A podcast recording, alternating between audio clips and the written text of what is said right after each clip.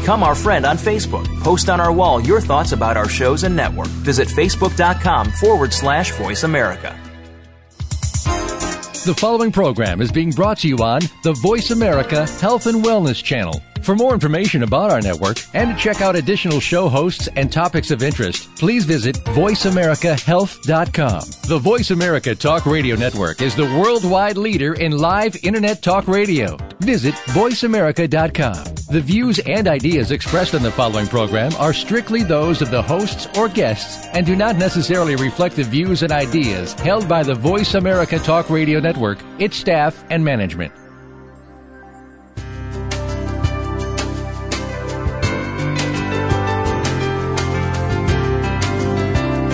Good afternoon and welcome to Frankly Speaking About Cancer with the Cancer Support Community. Your host is Kim Thiboldeaux, President and CEO of the Cancer Support Community. This hour is designed to inspire, inform, and to help you live better with cancer. Now, here's your host, Kim Thiboldeaux.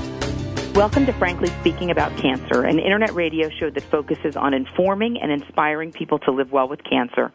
I'm Kim Thiboldeaux, President and CEO of the Cancer Support Community. The wellness community and Gilda's Club have united to become the Cancer Support Community, one of the largest providers of cancer support in the United States and around the world. Our services are offered at more than 100 locations worldwide and online at www.cancersupportcommunity.org. In honor of Breast Cancer Awareness Month, on today's show, which is being brought to you in part by Eisai and Morphotek, we will be discussing advanced breast cancer, or what is uh, sometimes referred to as metastatic or stage 4 cancer. According to the National Cancer Institute, approximately 5% of women diagnosed with breast cancer for the first time are diagnosed with advanced disease. And some women who are initially diagnosed with early breast cancer later experience a distant recurrence or a metastases, which means the cancer has spread uh, beyond the breast to other parts of the body and uh, continues to grow. Uh, you know, thanks to recent advances in research and treatment, there, thousands of women are living with advanced breast cancer right now. They're surviving longer with a better quality of life uh, than ever before. Uh, before we get started today, let's review a, a few quick facts about advanced breast cancer. More than 2.6 million people are currently living with or have had a history of breast cancer. And of this number, it's estimated that over 100,000 people are living with advanced breast cancer. Uh, and of all metastatic breast cancer cases in the U.S., most are recurrences. And the most common sites for metastases are the bones, brain, uh, liver, and lungs. But we should note that there are many types of treatments available for advanced breast cancer. So in the next hour, I'll be speaking with two guests about this important topic. It's our hope that by the end of today's episode, you'll feel better informed and prepared to live life well with advanced breast cancer, be it through uh, spending quality of uh, quality time with friends, with family, being able to exercise, or feeling secure with the care provided to you by your healthcare team. Uh, I'm pleased to welcome uh, our guest to the show today. First, we have uh, Ginny Knackmuhs. Um, uh, she was diagnosed with advanced breast cancer in 2009. Since receiving her diagnosis, Jenny has become active with the Metastatic Breast Cancer Network, a nonprofit organization dedicated to educating and empowering people affected by metastatic breast cancer and a valued partner of the cancer support community. Welcome, Jenny. Oh, thank you, Kim. Nice to we are we are also joined today by Dr. Lidia Schapira, a medical oncologist who specializes in the care of women with breast cancer at the Gillette Center for Breast Cancer at Massachusetts General Hospital. She is actively involved in clinical research and graduate medical education. Her interests are in new treatments for breast cancer and the special concerns of young cancer survivors. We're also pleased to say that Dr. Schapira is a member of our National Professional Advisory Board of the Cancer Support Community. Welcome, Dr. Schapira. Thank you.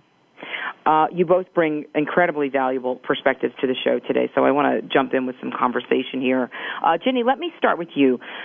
Tell us what it was like for you to be diagnosed uh, with advanced breast cancer. How, how was your breast cancer detected? When and how did you find out about this diagnosis?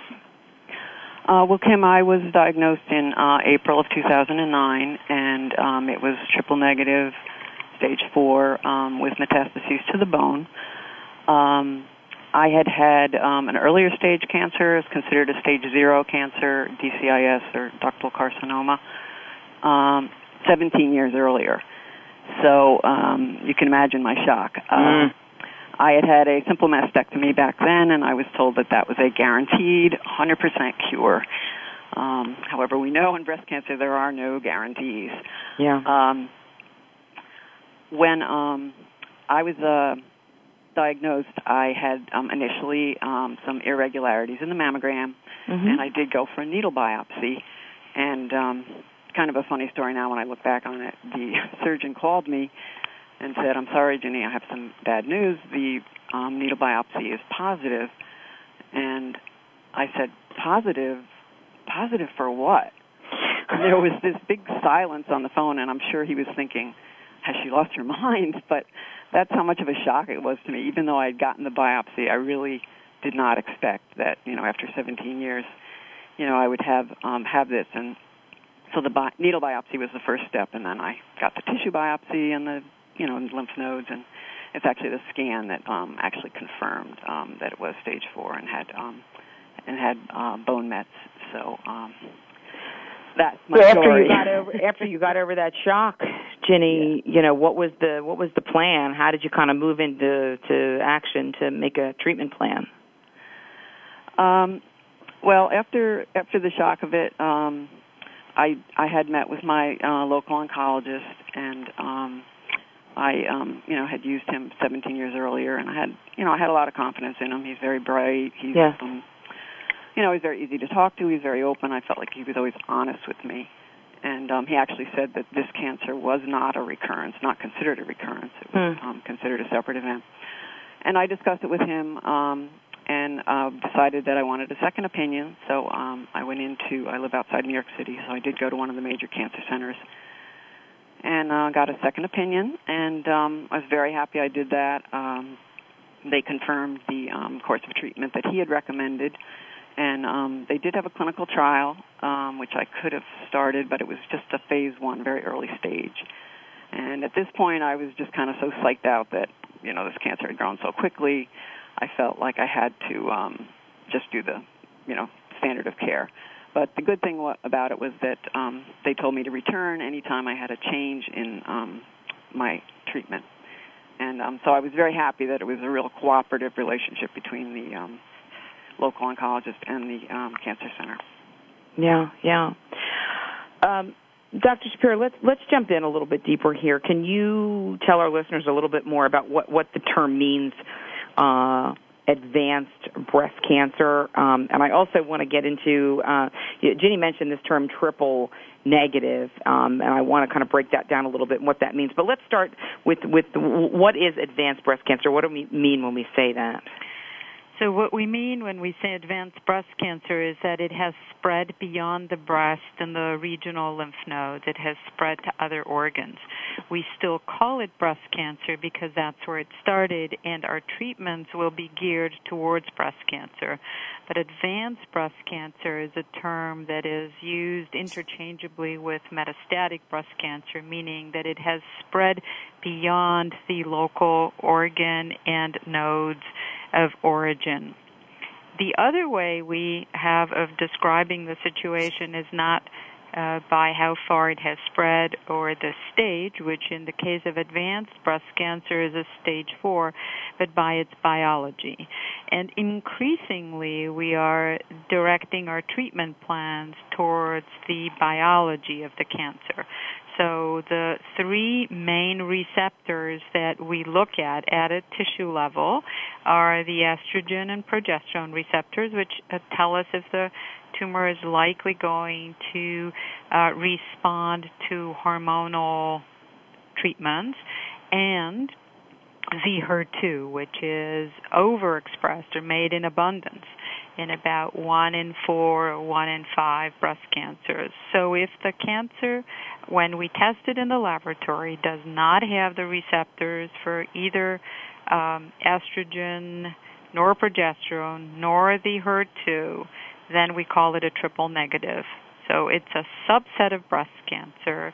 Typically, about 10 to 15 percent of all uh, patients with breast cancer have this triple negative type, and it uh, it's very important to know that because when mm-hmm. you're making a plan for treatment, you need to know how likely it is that treatments will work. So knowing that it's triple negative, you know that all of the hormonal treatments are not likely to work, and any of the anti-HER2 therapies are not likely going to work either.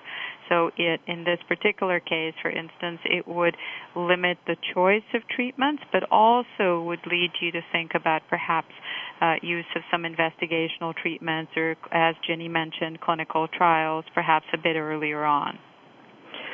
Okay, so let's so so since we're on the topic of of, of treatment, Dr. Schapira, are we seeing improvement um, in the treatment of advanced breast cancer? Are we seeing advances? Are we getting any better at treating the disease once it's metastatic? We absolutely are seeing improvements. And I could summarize it by saying that we're refining and personalizing the recommendations for treatment based on the biology of the tumor and increasingly also on the situation and the preference of the person who has the tumor. So key here is to know and be aware and be very well informed of new drugs and new approaches. They can be drugs that are specifically used to treat cancer, such as chemotherapy drugs or sometimes uh, targeted treatments or bone uh, drugs to help clear cancer that has spread to bones. Um, and it can also be investigational and based on what we learn about that tumor. There are many new drugs that are in development right now that are trying to um, target things that are going on inside the cancer cells to stop them from growing. And these newer treatments really are, you know, coming up fast and furiously, and they they hold the promise of being more selective, more geared towards the cancer, so there'll be less collateral damage, mm-hmm. and they'll be also more effective. So I would say that, you know, with conviction that, you know, I'm quite optimistic that many of these drugs that are in development will actually materialize and turn out to be good treatments, and that even outside of the experimental uh, treatments, we have many more tools available than we had um, even a few years ago. Uh, so quickly before we go to our, our first break here, Dr. Shapiro, what do you mean when you say the, the biology of the, the cancer or the biology of the tumor? Can you just break that down uh, for us? Sure. So the biology is determined by understanding a little bit about what makes that particular tumor grow. Mm. So in some cases, it may be that it's very sensitive to hormonal uh, influences. Mm-hmm. So by shutting off the hormonal influence, you actually suppress or stop the cancer cells from growing in some cases it may be driven to grow by this HER2. This HER2 happens to be a nice little protein that sits on the surface, but it doesn't mm. just sit there pretty. It actually sends a whole bunch of signals to the cell to divide. And understanding that if you can block it at different points along these pathways, you actually stop those cells from growing. Along those same lines, we're mm-hmm. identifying other names of other targets inside the cell that are responsible for making these cells grow and that are signaling to each other. So a lot of the new drugs are aimed at, you know, stopping the growth along those uh, along those those particular pathways. So, for instance, you'll see so, that Dr. Schapira. Yes. I, so I think that I think that We've got a lot of information we're going to get out here. I think we're on a great track in terms of understanding this. Why don't we jump? We're going to jump to uh, a very quick break right here, and we're going to be right back. This is Frankly Speaking about cancer.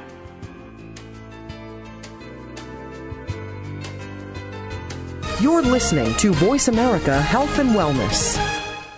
Effective cancer treatment requires more than just medication or surgery. For the country's 12 million cancer survivors and their loved ones, the social and emotional challenges of adapting to life with cancer are ongoing. How to handle coworkers' questions, how to get comfortable with new physical realities, how to reassure worried family members, or explain to friends your priorities have changed. The cancer support community is ready to help by providing free counseling, education, and hope for survivors and their caregivers. Whether online or at over 100 locations around the world, the cancer support community is ready to offer the support you need to live a better life with cancer. For more information on support groups, publications, nutrition, exercise programs, and more, call 1 888 793 9355 or visit us online at www.cancersupportcommunity.org. That's cancersupportcommunity.org. The Cancer Support Community, a global network of education and hope.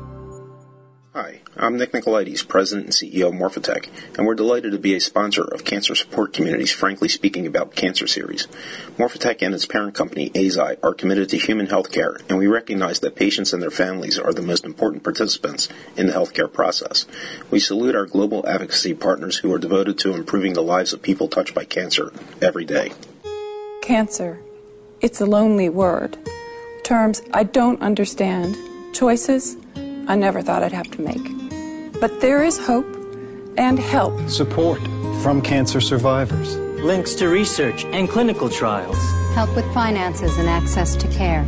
All behind you at Breakaway from Cancer, created by Amgen to empower cancer patients. The cancer support community is proud to be a partner of Breakaway from Cancer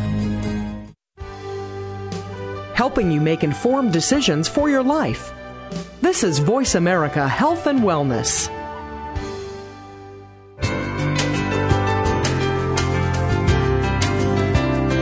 You're listening to Frankly Speaking About Cancer with the Cancer Support Community, an inspirational program offering the resources you need to live a better life with cancer.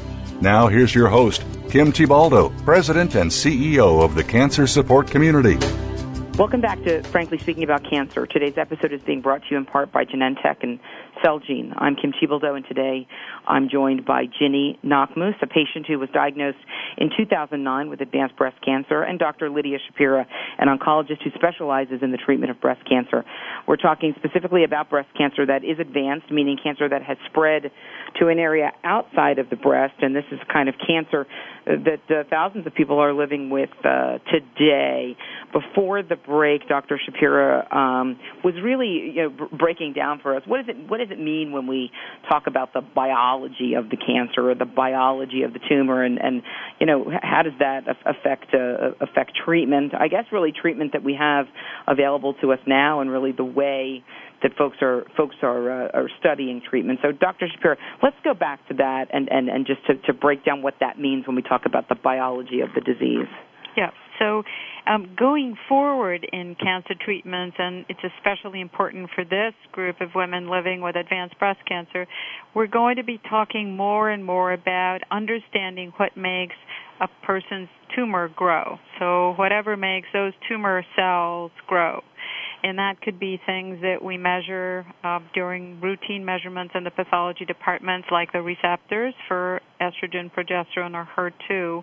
But it can also mean trying to identify some targets within the cancer cells that are especially active and if they could only be stopped might lead those cancer cells to basically be quiet and not grow further. That is where research is right now. So often you'll hear and you'll increasingly see more talk about doing some molecular profiling on the tumor and all that means is trying to identify some key steps or mutations that have led these tumor cells to have this growth advantage that allows them to grow. As we identify those and we can tell which ones are turned on and which ones are turned off in individual tumors, we can perhaps match these patients to new investigational drugs that target those specific areas. In this way, we will actually make a whole lot of progress. Now, this may be a few years away, mm-hmm. but it's quickly coming down the pike, and I think that this leads many of us to feel truly hopeful that we will increasingly be able to quieten some some of these advanced breast cancers. Perhaps we will not be able to make them go away forever, so mm-hmm. that well, you know the individual patient will still need to live with it, but yeah. hopefully longer and better lives.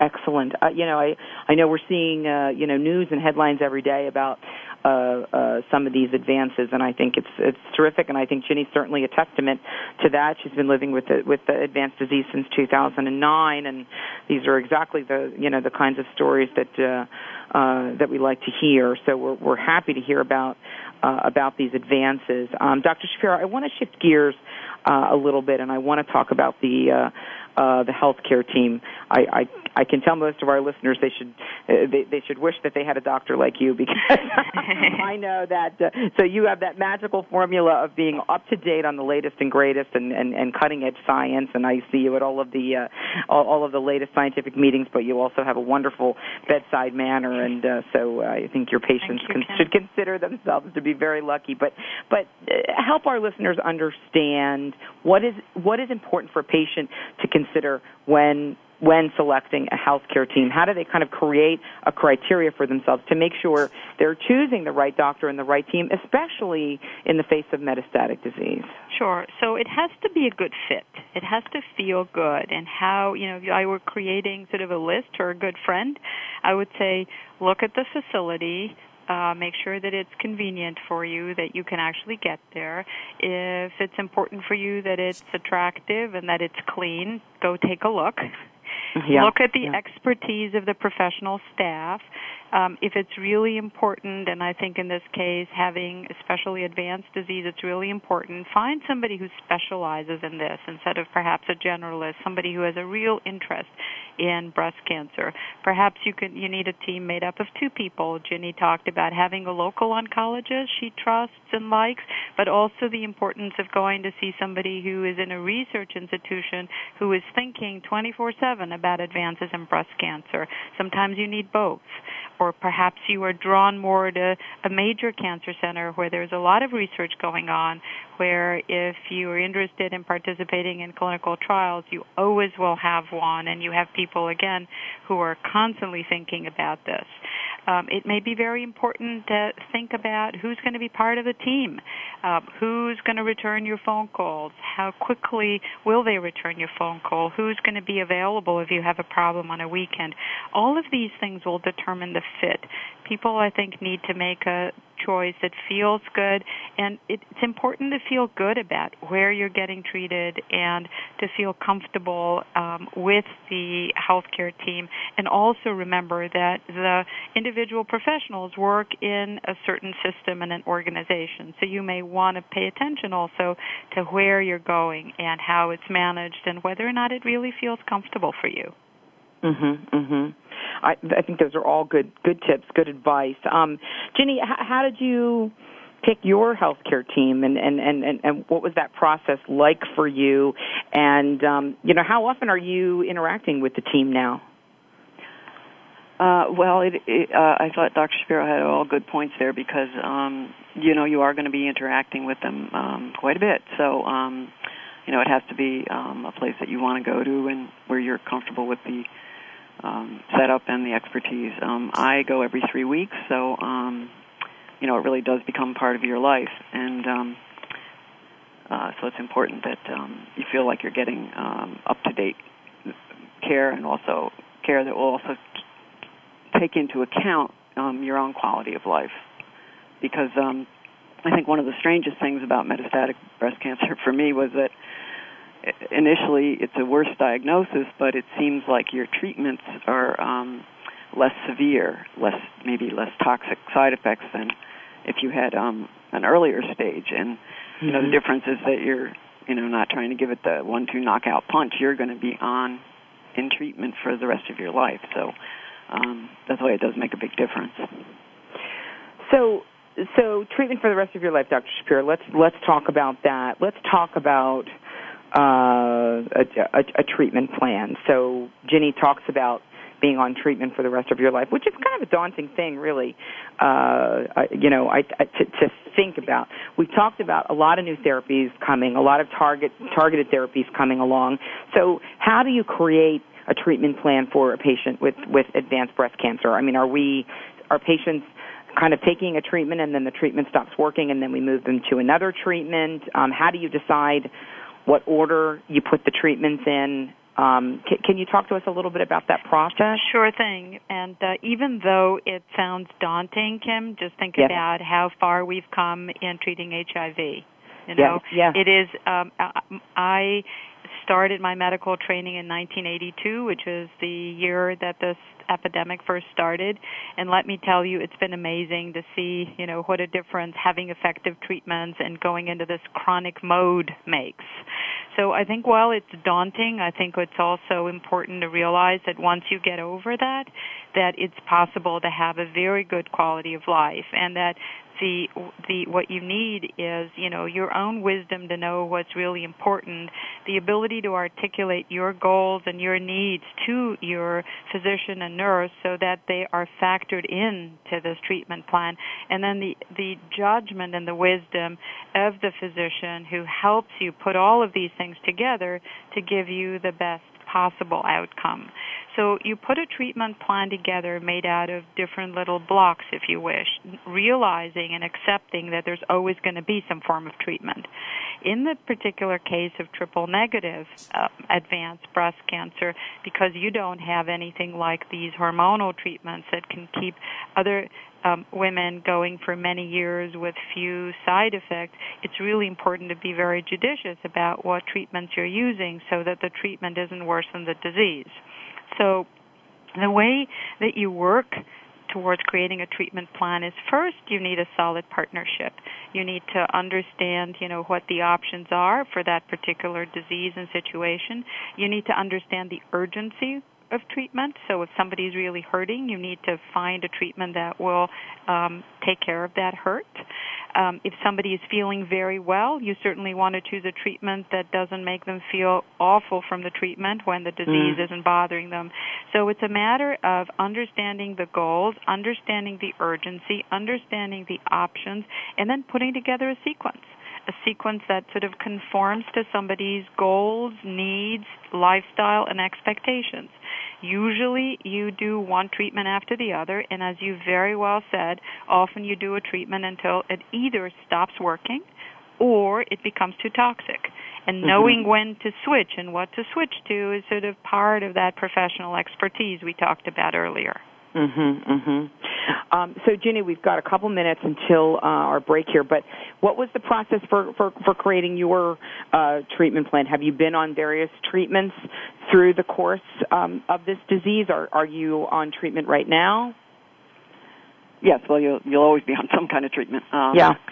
Uh, yeah, actually, I've been um, I've been very fortunate that I'm on the same treatment um, for two and a half years now, and I hate to say it out loud. I don't want to jinx myself. Um, Mm-hmm. One thing you one thing you learn with metastatic patients, we get very superstitious about things.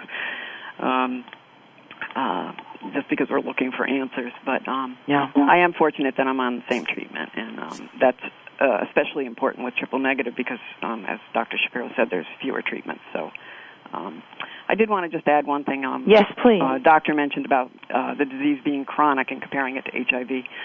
Um, I would say that we're hoping that it someday becomes chronic, but at this mm-hmm. stage, um, if you're metastatic, your you know your five year survival rate is still is only in the range of 20 25 percent. So mm-hmm. you know if, if people are only you know living on average of three years, that's really not um, that's not chronic. You know, give me 10 years, give me 20 years, yeah. and give sort of a stable um, uh, you know list of treatments or, or a more reliable list of treatments, and then I think you can call it um, chronic. And certainly that's what we're working for, and that's what we're hoping for. And um, we're particularly interested in, in treatments that are specifically um, for extending life for um, metastatic patients. Uh, just quickly, Dr. Shapiro, before we go to the break here, are you seeing a mixed reaction to that word chronic, or are you sort of implying that that's what we're heading towards? No, I think that uh, that Jenny's point is is um, absolutely spot on. Um, I think for doctors, um, often um, the word chronic refers to an illness that you can't ever make uh, go away completely, mm-hmm. such mm-hmm. as this illness, mm-hmm. but that your patients can live with and live with relatively well. Um, and you know, among the spectrum of patients living with metastatic breast cancer, there are some who actually live a, a, a large number of years. Perhaps some of the older ladies with the hormonally sensitive breast cancers that mm-hmm. are more slow growing. But you know, I have in my practice, as do my colleagues, some some patients who've lived, you know, close to a decade with that. So in our minds, we Yeah. think of that as a chronic illness. It may be very different for somebody who has a very fast-paced tri- triple negative cancer who may think Right. that in fact they only have a couple of years if they're lucky and it doesn't feel chronic at all. It Right. feels like a real personal threat and it is. So Yeah. I think perhaps the word can be interpreted differently, but it but you know, it's important to also try to be hopeful and think of it as something that can be more manageable. So when doctors Right. use the word chronic, I think we're doing it with the intention of making it Right. a little bit more manageable in the eyes of a patient who may be so frightened at the beginning when they hear this word. Right. This is Frankly Speaking About Cancer. We're talking about advanced breast cancer. We're going to take a quick break and we'll be right back.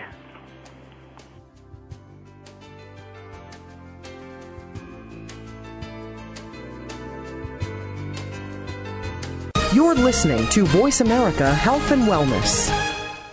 Hi, I'm Nick Nicolaides, President and CEO of Morphotek, and we're delighted to be a sponsor of Cancer Support Community's Frankly Speaking About Cancer series.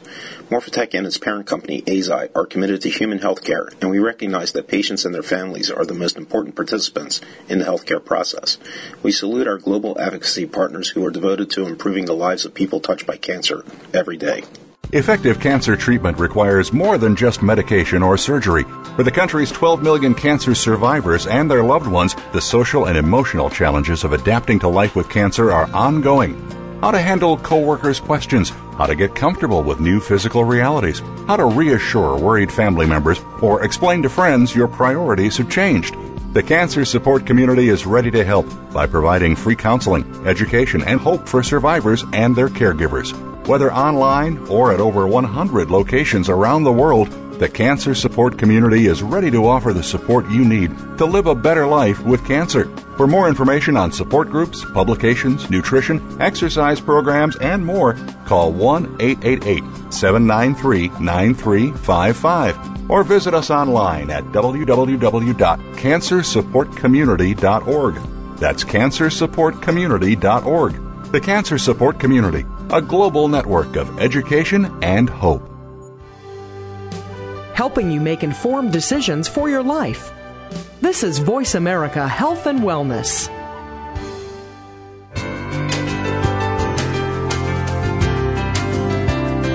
You're listening to Frankly Speaking About Cancer with the Cancer Support Community, an inspirational program offering the resources you need to live a better life with cancer. Now, here's your host, Kim Thiboldeaux, President and CEO of the Cancer Support Community. Welcome back to Frankly Speaking About Cancer. Today's uh, uh, episode is focused on advanced breast cancer. I'm Kim Thiboldeaux. We're joined today by Ginny Knackmuhs, who is a patient living with advanced breast cancer, and Dr. Lidia Schapira, a medical oncologist with her specialty in breast cancer. Um, today's show focuses on living well with advanced breast cancer, a disease of, uh, uh, for which much research is dedicated, and we're discovering new and effective treatments. Um, certainly, October marks Breast Cancer Awareness Month. The Cancer Support Community uh, has released the third edition of our Frankly Speaking About Cancer Advanced Breast Cancer educational booklet, uh, addressing the latest treatments in advanced breast cancer as well as coping strategies for managing side effects and quality of life considerations. Um, additionally, the Cancer Support Community has partnered with the Young Survival Coalition, a nonprofit organization dedicated to supporting the needs of young women specifically affected by breast cancer. We're hosting a webinar that addresses the social and emotional needs of young women affected by advanced breast cancer. This will take place on October 13th. Metastatic Breast Cancer Awareness Day. Uh, stay tuned. I'll provide more information about these programs and uh, and how you can join in uh, on that webinar as we get sort of towards the end of our show. Um, Jenny, let, let's go for for a few minutes to the topic of side effects. Um, uh, have you experienced side effects as a result of your treatment uh, for breast cancer, and if so, you know how are you managing how are you managing those side effects?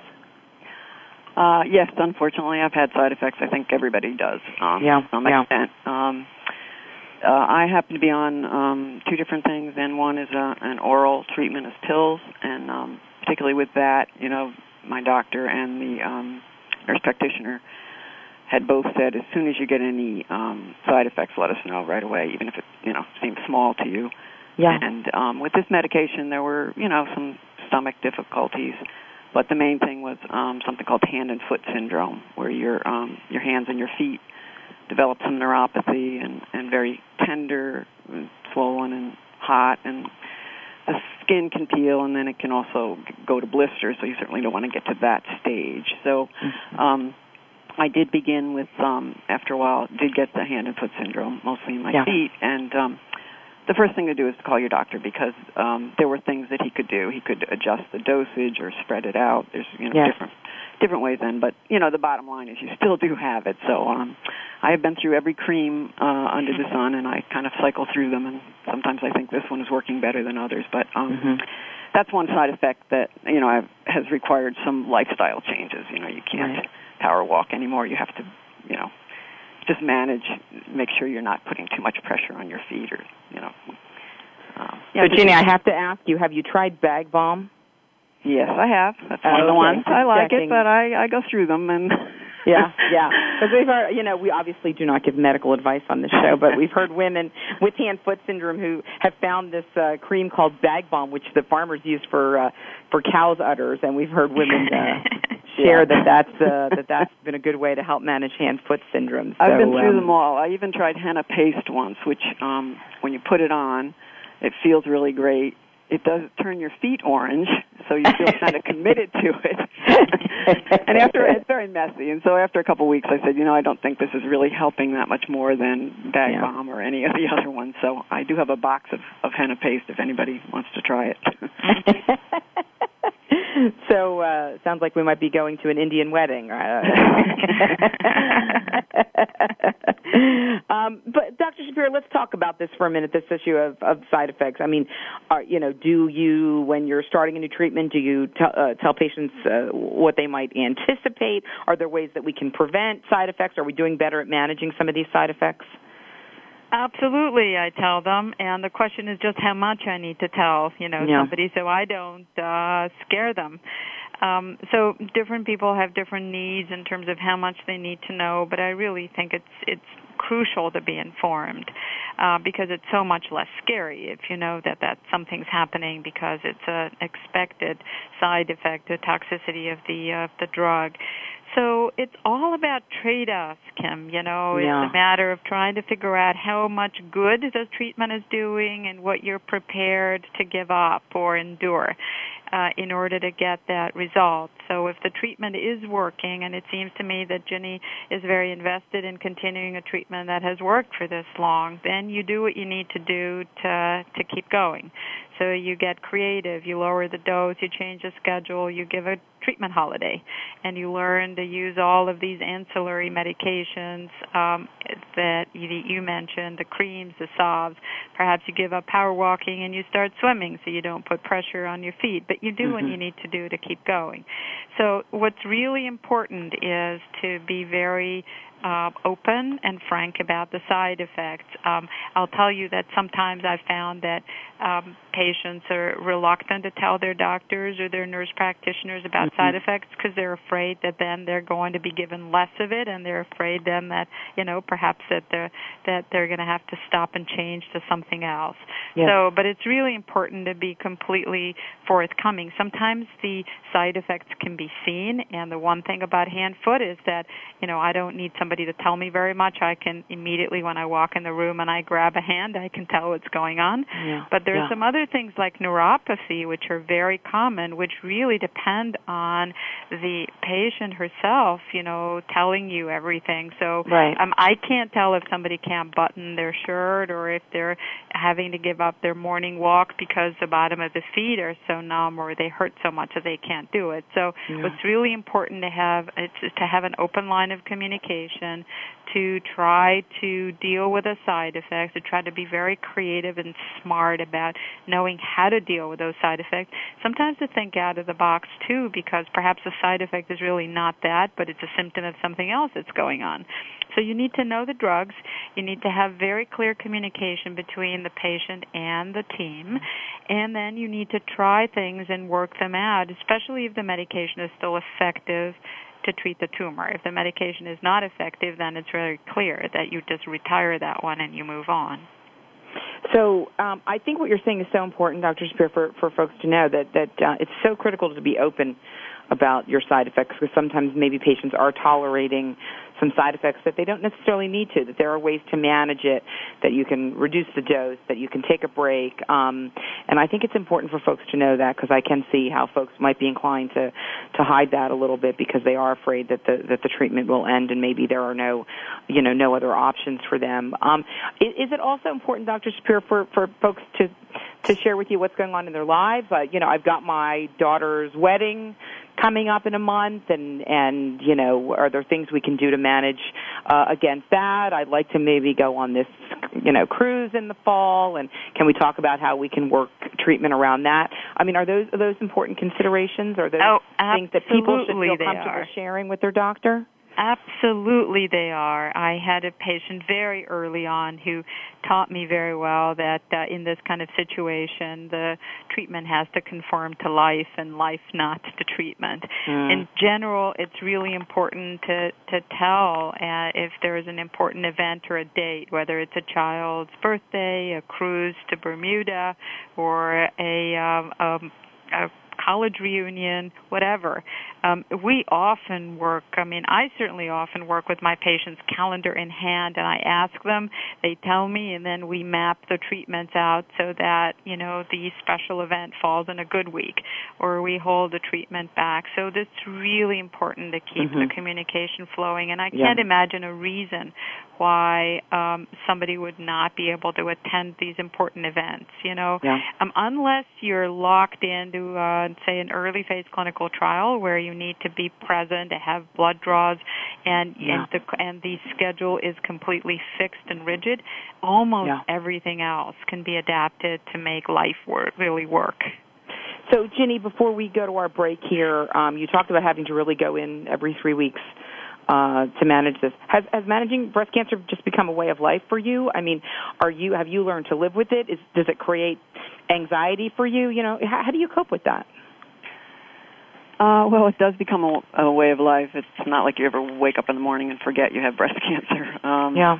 You know, it's it's you know you you have to make lifestyle changes. Um, I think the most anxiety for most patients comes. Um, most people are scanned every three months, and um, you know to see if the treatment is still working, and um, you know that that builds up quite a bit of anxiety. No matter how much you tell yourself, well, you know it's just another scan, and you know uh, it, it you know it's hard not to get anxious that week. Right. Um, but you just you just decided you're just going to march on with your life. Yeah. Well, I've um, I from my job six months after my diagnosis wasn't related, mm-hmm. and um, I think I was in denial probably up till then because it was mm-hmm. very much I am who I am. I work do so. Um, uh, it wasn't until I was laid off and had some time at home to really think about it that I think I really came to the point of kind of accepting. Well, this is my new reality, and you know maybe right. I'm not going to have as long to live as I thought. So, you know, I have to really look at the priorities. And you know, fortunately, I was in a financial position that I could do that. A lot of people mm-hmm. don't have that luxury. You know, they, right. they, breast cancer treatment's expensive, and you know, um, they really have yeah. to cope with paying for that and maybe not being able to work as much. But um, I yeah. was able to make that change. So, but we do hear that. You know, we hear that phrase uh, a lot in cancer, Ginny. The kind of kind of the you know the new normal and and. uh folks really having to, uh, you know, kind of psychologically, emotionally, and from a practical standpoint, adjust to this, you know, define, find this new normal and adjust to a new, you know, this new reality uh, uh, that's that's uh, that's come into their life. Um, this is frankly speaking about cancer. We're talking today about uh, living well with advanced breast cancer. Um, we are talking about uh, advances in treatment, uh, lots of new treatment options and uh, targeted therapies, combinations of therapies that we're seeing. Uh, we certainly know that uh, uh, that people are living longer with metastatic disease now than ever before. We're talking about side effect management, coping, and and we're going to get right after the break into some resources for women with advanced breast cancer. This is frankly speaking about cancer. We're going to take a quick break. We will be right back.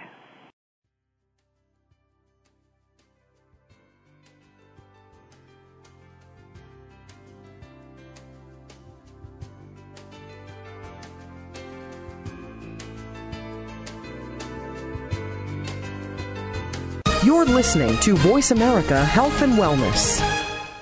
Effective cancer treatment requires more than just medication or surgery. For the country's 12 million cancer survivors and their loved ones, the social and emotional challenges of adapting to life with cancer are ongoing. How to handle coworkers' questions, how to get comfortable with new physical realities, how to reassure worried family members, or explain to friends your priorities have changed.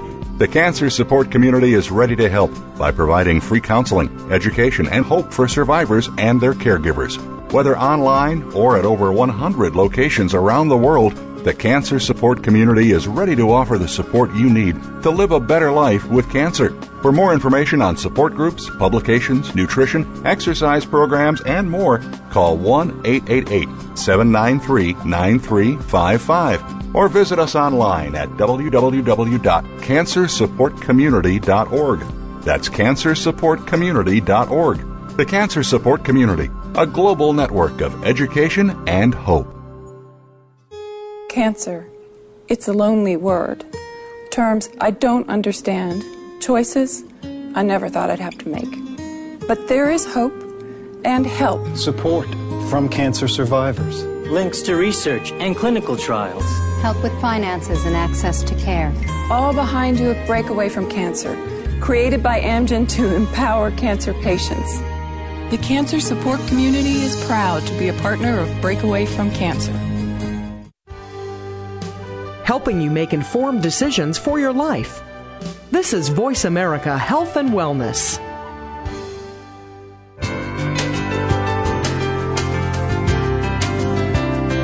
You're listening to Frankly Speaking About Cancer with the Cancer Support Community, an inspirational program offering the resources you need to live a better life with cancer. Now, here's your host, Kim Thiboldeaux, President and CEO of the Cancer Support Community. Welcome back to Frankly Speaking About Cancer. Uh, many people in this country are affected by advanced breast cancer. On today's show, uh, we've been having a really amazing conversation with uh, Ginny Knackmuhs, a patient advocate and advanced uh, breast cancer patient, and Dr. Lidia Schapira, uh, a medical oncologist with a specialty in breast cancer and one of our favorite oncologists in the country, if I may say. Um, uh, as we kind of wind down, and I'm I'm sad to say we are getting towards the end of the show. This has been such a great um, conversation. But Dr. Schapira, what are some of the ways that you help patients cope with the social, emotional, spiritual effects of an advanced breast cancer diagnosis? We talked to Ginny about this new reality, this new normal adjusting to that, but there still is that the fear and the anxiety that comes along with every visit, that comes along with every scan, and and and how do you help patients adjust to that?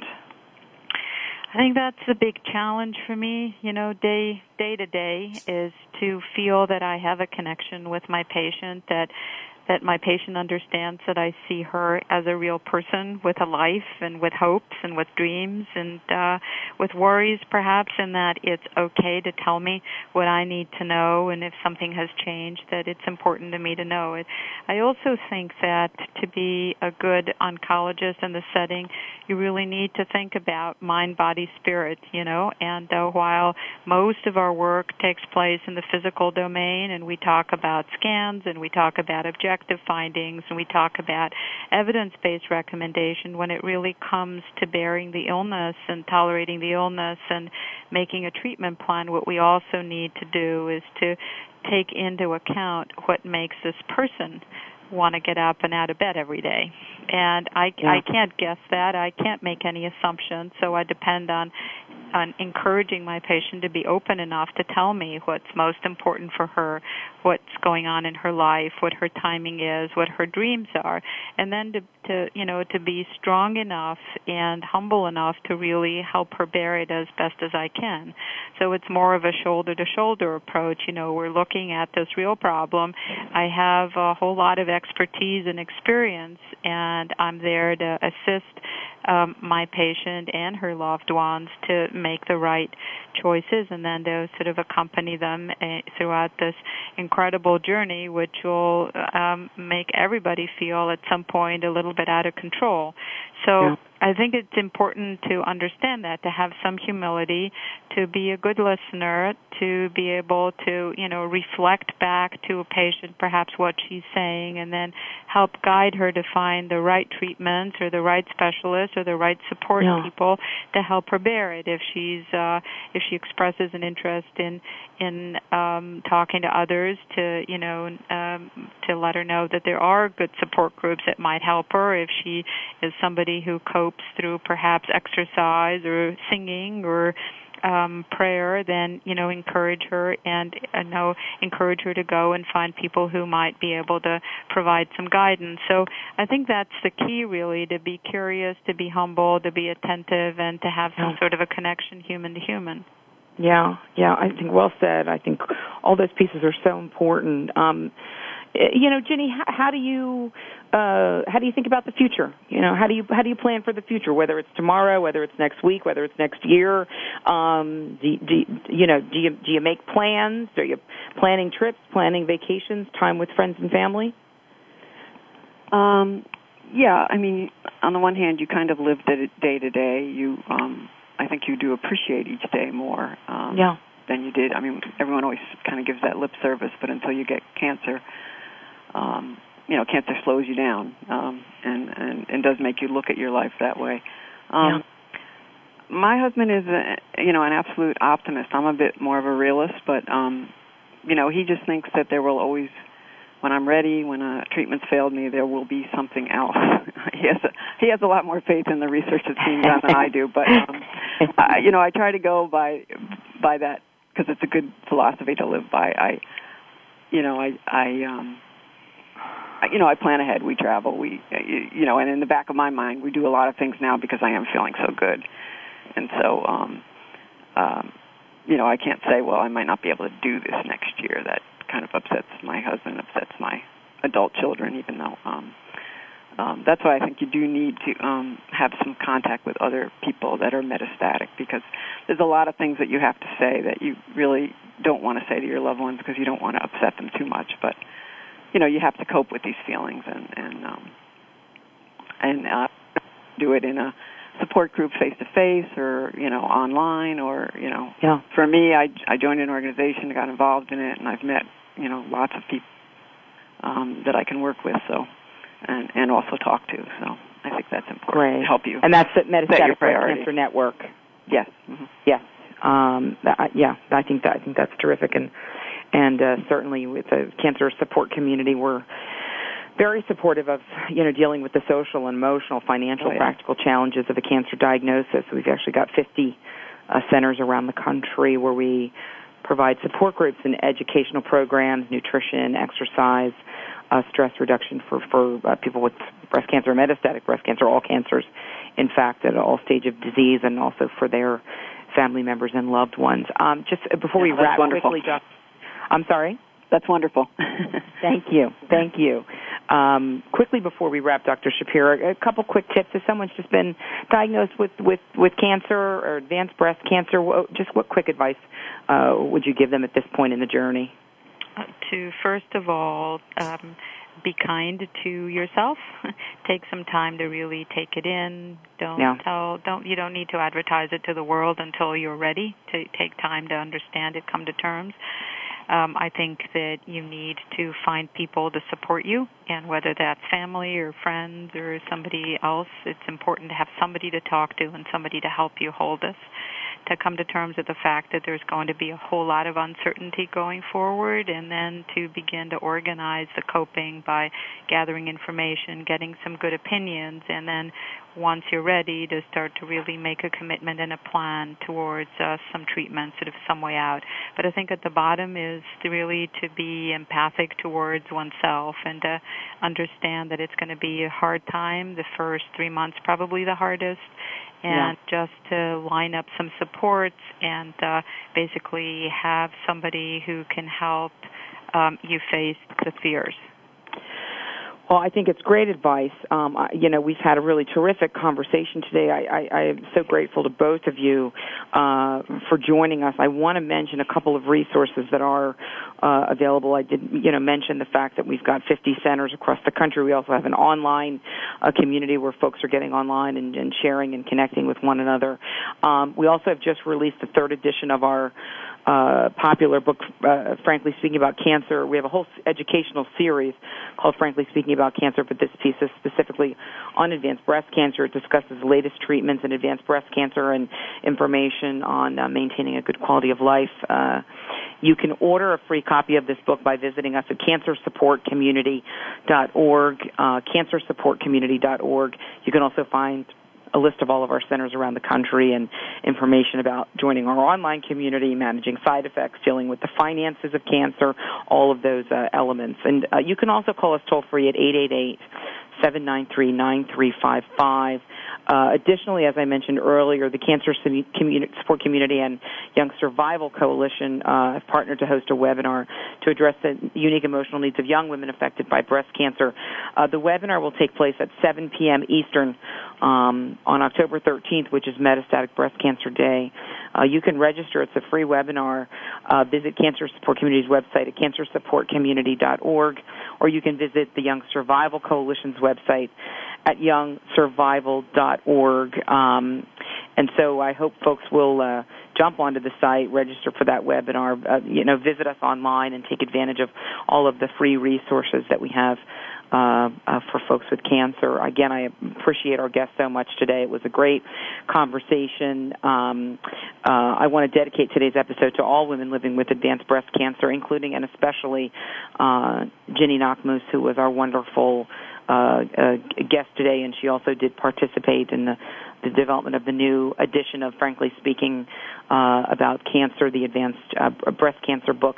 Again, you know, we want everyone out there to know that you do not have to face cancer um, alone. Please visit us at cancersupportcommunity.org to find out about our wonderful network of of, uh, of resources for um, people with metastatic breast cancer, for people with all uh, cancers. We'd love to get you connected into our community. This is Frankly Speaking About Cancer. Thanks for joining us today. Until next time, be well, do well, live well.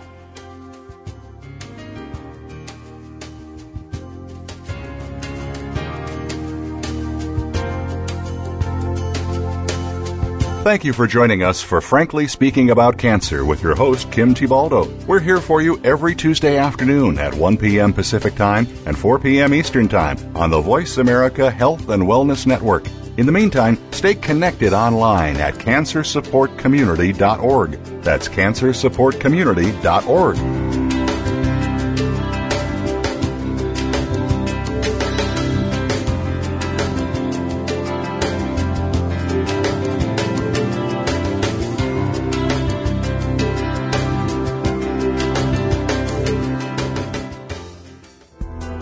Thanks again for listening to the preceding program brought to you on the Voice America Health and Wellness Channel. For more information about our network and to check out additional show hosts and topics of interest, please visit VoiceAmericaHealth.com.